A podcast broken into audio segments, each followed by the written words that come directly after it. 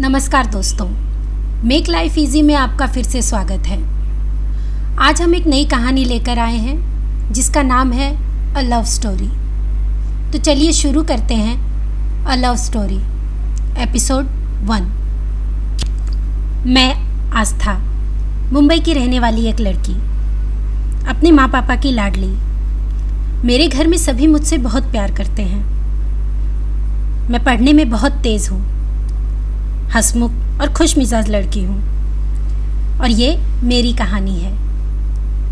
उस दिन मेरे कॉलेज का पहला दिन था, जब मैंने उसे पहली बार देखा था। आँखों में गुस्सा, चेहरे पर नफरत, कितनी बेरहमी से वो उस लड़के को पीट रहा था। कोई उसे बचाने भी नहीं जा रहा था। तब मैंने हिम्मत की और उसके सामने चली गई। ये तुम क्या कर रहे हो? मार डालोगे क्या उसे?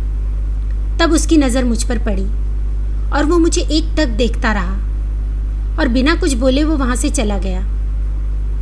तब सबने मेरी तारीफ़ की और मुझे समझाया कि मैंने जिसे रोका है, वो कोई मामूली आदमी नहीं, बल्कि एक गुंडा है और मुझे उससे बच के रहना चाहिए।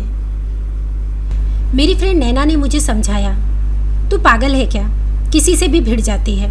वो एक गुंडा है, पता नहीं वो क्या करेगा। क्या करेगा? मैं उससे डरती हूँ क्या? गुंडा होगा अपने घर में। मैं किसी से नहीं डरती। मानती हूँ यार, तू नहीं डरती, पर ऐसे लोगों से दूर ही रहना चाहिए। ये लोग कब क्या करेंगे पता नहीं। इस तरह हम दोनों सहेलियों की बहस से वो दिन बीत गया। सबके कहने से मन में एक डर तो था, पर मैं समझती थी कि जब मैंने कोई गलती नहीं की तो डर कैसा? सुबह हुई। मम्मी, पापा, सबके साथ नाश्ता करके मैं कॉलेज जा ही रही थी कि तभी नैना वहाँ आ गई। और वहाँ उसने घर में सबको कल की सारी बात बता दी। तुम पागल हो? इस तरह से कोई करता है क्या? इतने लोग वहाँ थे, तुम्हें बीच में जाने की क्या ज़रूरत थी? तुम्हें कुछ हो जाता तो? मम्मी इतना कहकर रोने लगी। मम्मी, वो उसे इतनी बेरहमी से मार रहा था। अगर मैं नहीं जाती तो उसे जान से मार देता। तुमने क्या सबका ठेका लिया हुआ है? पापा ने कहा। तब मैं चुप हो गई और सबकी डांट सुनकर मैं कॉलेज के लिए रवाना हुई। नैना के ऊपर मुझे बहुत गुस्सा आया। तो चुप नहीं रह सकती थी? क्या ज़रूरत थी घर में बताने की? तेरी वजह से मुझे कितनी डांट पड़ी। अच्छा हुआ, आगे से तू ख्याल तो रखेगी और फिर इन सब झमेलों में नहीं पड़ेगी, नैना ने कहा। और हम कॉलेज पहुँच गए। घर आते समय वो लड़का मुझे फिर मिला। उसे देखकर मैं डर गई। मन में यही ख्याल आया कि पता नहीं वो क्या करेगा। मगर उसने कुछ नहीं कहा। बस पता नहीं क्यों वो सिर्फ़ मुझे देखता रहा और मैं साइड से चली गई। हर रोज़ वो मुझे कॉलेज के बाहर मिलता और सिर्फ़ देखते रहता। मैं समझ नहीं पा रही थी कि आखिर वो चाहता क्या है। एक दिन उसने मेरा रास्ता रोका। उसे देखकर मैं डर गई और सोचने लगी कि पता नहीं अब क्या होगा। मेरा नाम साहिल है। उसने कहा। उसके इतना कहते ही जब मैंने उसकी तरफ़ देखा, उसकी आँखें सिर्फ़ मुझे देख रही थी। न चाहते हुए भी मैं उसे देख रही थी। तब नैना ने कहा, चल यहाँ से, जल्दी चल। और हम दोनों वहाँ से चले गए। रात भर मैं उसके बारे में सोचती रही। क्या सिर्फ़ नाम बताने के लिए उसने मेरा रास्ता रोका? दूसरे दिन कॉलेज में मुझे अकेले जाना पड़ा। अचानक नैना की तबीयत खराब हो गई थी। शाम को लौटते वक्त उसने फिर से मेरा रास्ता रोका। मैं घबरा कर वहाँ रुक गई। उसकी नज़रें एक टक मुझे देख रही थी। मैं समझ नहीं पा रही थी कि ये सब क्या हो रहा है। तभी उसने कहा, कल मेरी बात अधूरी रह गई थी। आज मैं उसे पूरा करना चाहता हूँ। कौन सी बात? मैंने कहा। मेरा नाम साहिल है। आज तक किसी में हिम्मत नहीं हुई कि वो मेरे सामने अपनी ज़बान खोले।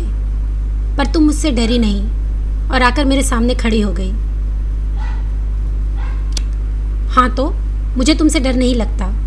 तुम गुंडे हो गए तो अपने घर में। समझे? अब मुझे जाने दो।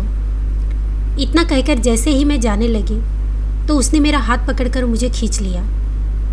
अभी मेरी बात पूरी नहीं हुई है। सबसे ज़रूरी बात यह है कि जब से मैंने तुम्हें देखा है पता नहीं मुझे क्या हो गया है।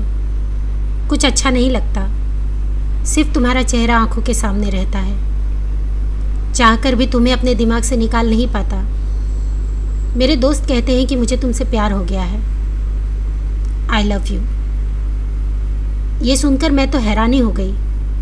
प्यार? और तुमसे? छी! तुम जैसे गुंडे से कोई प्यार नहीं कर सकता। तुमसे सिर्फ़ लोग डर सकते हैं। तुम प्यार करने के लायक नहीं हो। तुम जैसे गुंडे सिर्फ़ लोगों को मार सकते हैं, उन्हें डरा सकते हैं। अपने आप को देखा है? तुम जैसे इंसान से कोई प्यार नहीं कर सकता। तुम्हारे सामने लोग तुमसे डरेंगे और तुम्हारे पीछे तुम्हें गालियाँ देंगे। यही औकात है तुम्हारी। इससे ज़्यादा सोचोगे ना तो मुँह की खानी पड़ेगी। अपना सारा गुस्सा उस पर उतार कर मैं घर चली गई। रात भर मैं परेशान रही। यही सोचती रही कि अब क्या होगा। वो तो एकदम से मेरे पीछे ही पड़ गया। किसी तरह परेशानी में वो रात बीत गई। सुबह कॉलेज जाने का मन ही नहीं कर रहा था। अरे, अब तक तैयार नहीं हुई? कॉलेज नहीं जाना क्या? मम्मी ने पूछा। नहीं मम्मी, आज मेरा मन नहीं है। अच्छा हुआ मम्मी ने आगे कुछ नहीं पूछा, वरना जवाब देना भारी हो जाता। आज दिन भर घर में बैठे बैठे मैं बोर हो गई। फिर शाम तक नैना आई। अरे तू कॉलेज क्यों नहीं गई? तबीयत तो ठीक है ना? तबीयत ठीक है। फिर क्या हुआ? कल तू कॉलेज नहीं आई तो मैं अकेले ही कॉलेज चली गई। घर आते समय वो गुंडा, क्या किया उसने? नैना ने पूछा। उसने मुझे प्रपोज़ किया।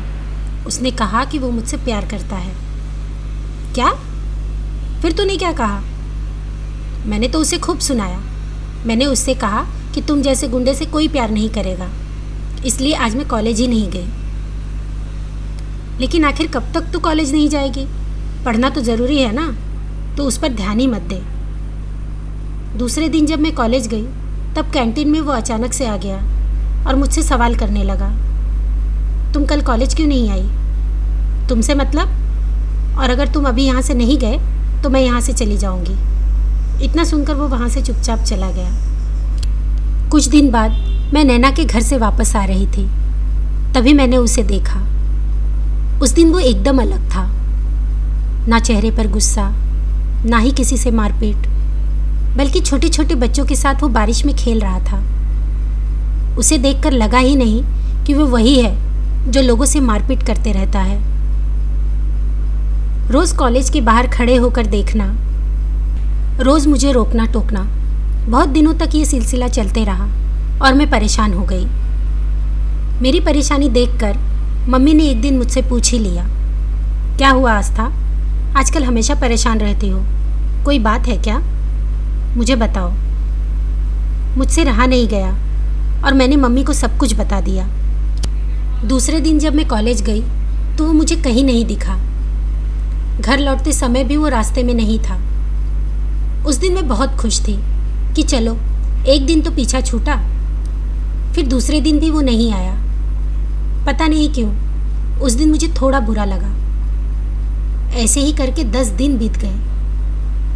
मैं हैरान हो गई। आखिर हुआ क्या? उसके नहीं आने से एक बेचैनी सी होने लगी। नहीं चाहते हुए भी मैं उसके बारे में सोचने लगी।